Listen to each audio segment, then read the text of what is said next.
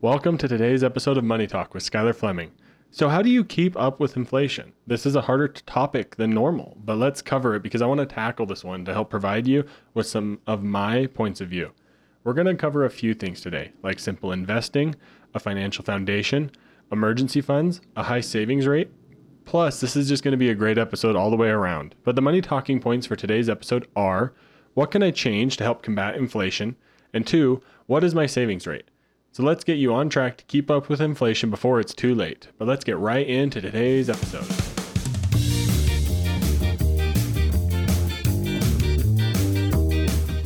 You know, we don't talk about money enough. It's a topic that gets ignored for some reason, even though it plays a role in everyone's day to day life.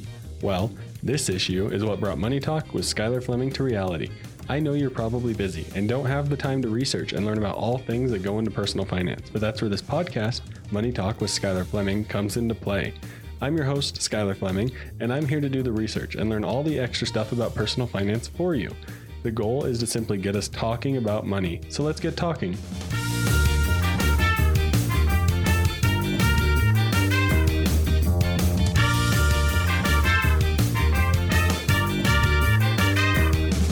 So I think everybody knows that inflation, it's a huge bummer on our finances. It just bums everyone out. No one likes it. No one wants inflation. It's no fun.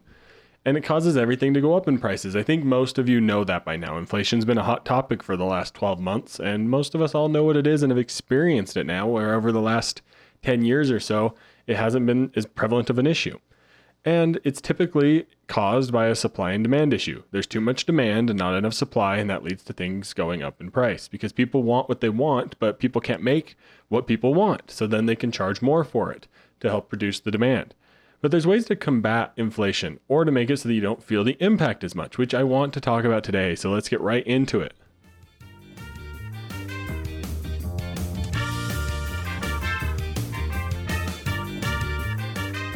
So let's talk about the impact of inflation. The impact can be huge on our bank accounts. You can start to see your spending go up while your savings isn't going up or your income isn't going up. And it can lead us to spend more than we're used to. So your grocery bill, very likely, if you compare this time last year versus this time this year, you're likely going to have spent more this month. Or when you look at an entire month spending year over year, you're going to have spent more this month because of inflation if your raises at work aren't keeping up, then you're losing money over time, which sucks and is lame and isn't any fun because your income two years ago, if two years ago your wage is the exact same as it is today, you're making less money overall in terms of spending power today than you were two years ago, even though your wage is the same. And if you aren't invested in a way to help you beat or keep up with inflation, then you're losing money. So let me give you the example of my grandma. My grandma has been noticing that her regular cash savings account rate has gone up, and she's super excited about it. Unfortunately, I'm not sure that she understands that that doesn't really make a difference with inflation being so high. She's still losing money with her money in a regular savings account due to inflation. Because, yes, her money market savings account has gone up from 0.1% to 0.5% or something simple and small like that while inflation has been at six, seven, eight, nine, ten, pushing up way high inflation rates. If you know what I'm saying, those inflation rates have been going up way faster and way higher than her inflation rate of her savings account rate. That has, the inflation has been growing a lot more than her savings account rate, and I don't think she completely understands that her higher savings account rate isn't necessarily a great thing because now she has less money to spend in terms of spending power because of inflation. And that's one key thing to know. The inflation's rising, your spending power is getting less and less on the money you currently have. But how do you avoid this? How do you implement some tips and ways to combat inflation? How do you actually make this useful in your life? Let's talk about that next.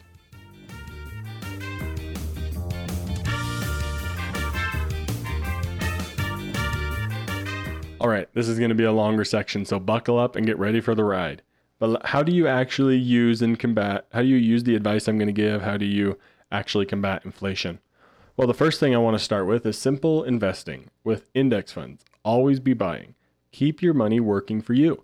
Always be buying. That's one of my favorite sayings that's come out of the last few years is always be buying. Is the stock market going up? Buy. Is the stock market sitting still and not doing a whole lot, but you're making decent dividends? Buy. Is the stock market going down? Buy. Is the stock market tanking and your portfolios dropping in value? Buy. Keep buying simple index funds and you're going to be fine because of the saying I heard legitimately like one hour ago on a podcast stocks stink for one year and then they're great for 10. You're going to be okay. Just keep buying. The stock market always goes up over time. There's a great book that came out recently that I believe is titled Why Does the Stock Market Go Up that talks about a lot of great things and especially highlights how index funds can be super helpful when it comes to staying simple and staying invested and keeping your portfolio growing.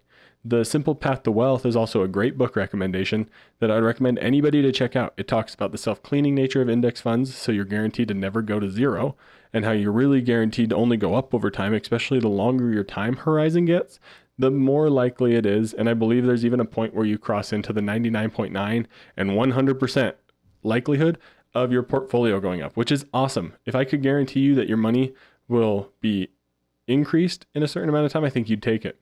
So always be buying and keep it simple. That's one way. Next is a financial foundation. Have a good plan in place.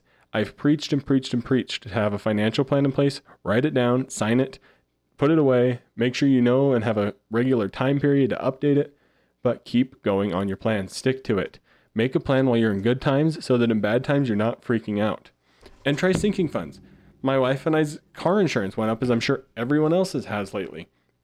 But because we have sinking funds in place to save more money regularly, we're able to pay for it every six months, which saves us on some silly installment fees that they charge people. And then we pay it every single six months, and we're able to save money that way. And we're also able to put money away regularly. So when that six months comes and our car insurance goes up, it is not a worry of ours on how we're going to be able to pay it.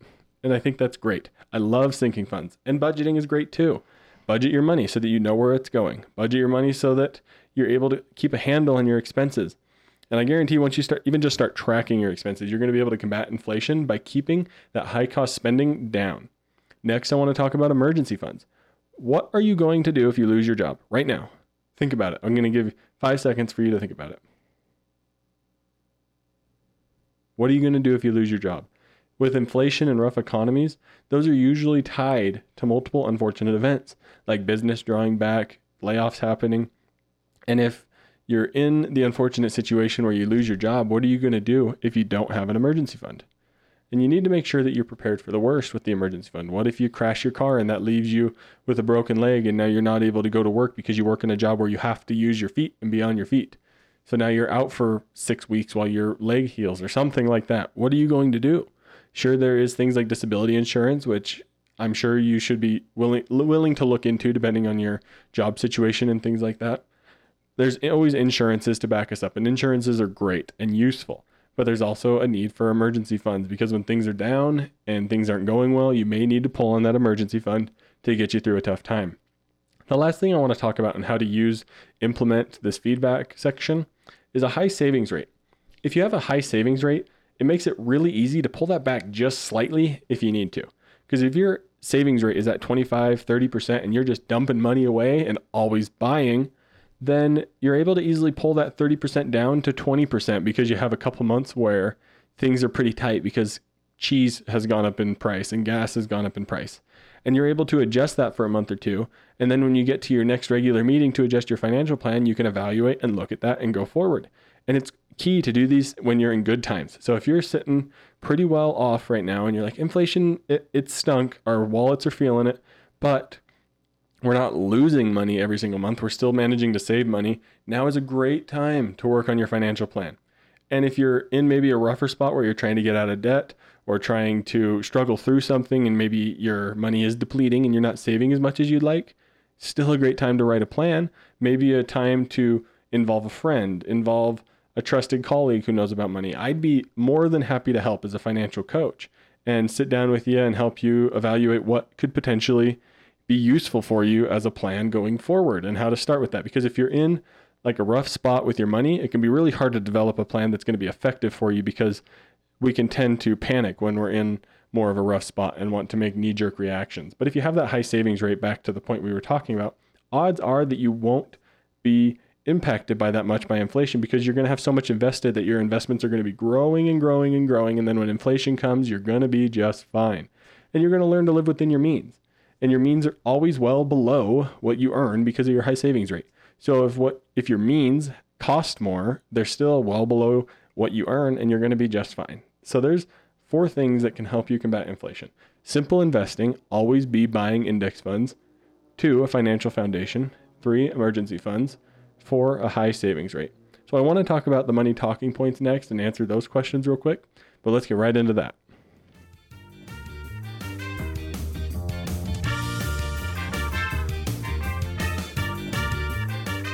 So the first money talking point is what can I change to help combat inflation? So if I was asking myself this, I would say invest more money at all times, increase my savings rate. And then be aware that during good times of how much money you can save. Take those extra efforts that you're making right now to save those pennies and to save that extra little bit of money and do that when you're in good times and buy simple index funds. If you're really struggling financially right now, it might be just time to hit reset and really sit down, commit an hour or two to reevaluating your financial life and be willing to put things on the chopping block. Because if you're really struggling because inflation has got you down, because gas prices are so high and it costs you more to drive to work than you're making at work, maybe you need to evaluate a new job. Maybe you need to evaluate a workplace that's closer so that you can bike to work. And imagine if you can get a job, say you're making $15 an hour at your job that costs you more to drive to than you make and you find a job close by that's $13 an hour, but now you don't have to pay any gas because you can bike or walk to work, look at how much money you're saved. And I would even say you're making more now at the job paying you $13 an hour than you were at 15 because of the cost in vehicle maintenance and driving and gas and the cost of time in driving and the cost of stress in driving. So look at more than just pure numbers when it comes to your financial life because you'd be shocked at how other things impact your money, like driving to work. The second money talking point is what is my savings rate? Honestly, I'm not currently sure for my wife and I. We have a general rough idea of it, and we're happy with where it's at and how much money we are not spending. But this is something that I'm even working on to calculate properly. You can make it simple and make sure that you set aside a specific amount from each paycheck.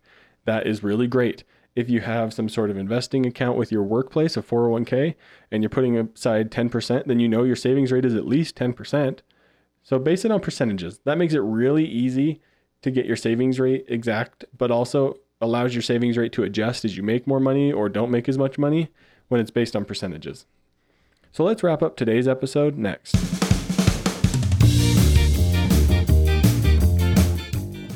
In conclusion, keep investing simple find your savings rate and increase it. That is how you're going to combat inflation. Make sure that you set a financial foundation and keep on it all the time, especially when times are good and it looks like you have a ton of money to spend on all those nice things you want. Set your plan in place, know where you're okay with spending money and where you don't want to spend money, and stick to it. Check back to episode 63 to learn how to combat impulse spending. But thank you for everyone who's listening to this podcast. I appreciate every one of you. We're still going strong, and I'm having a great time making this episode. Be sure to share or to reach out to me if you have any questions or you're in a situation that you want me to cover on the podcast. I would love to do that.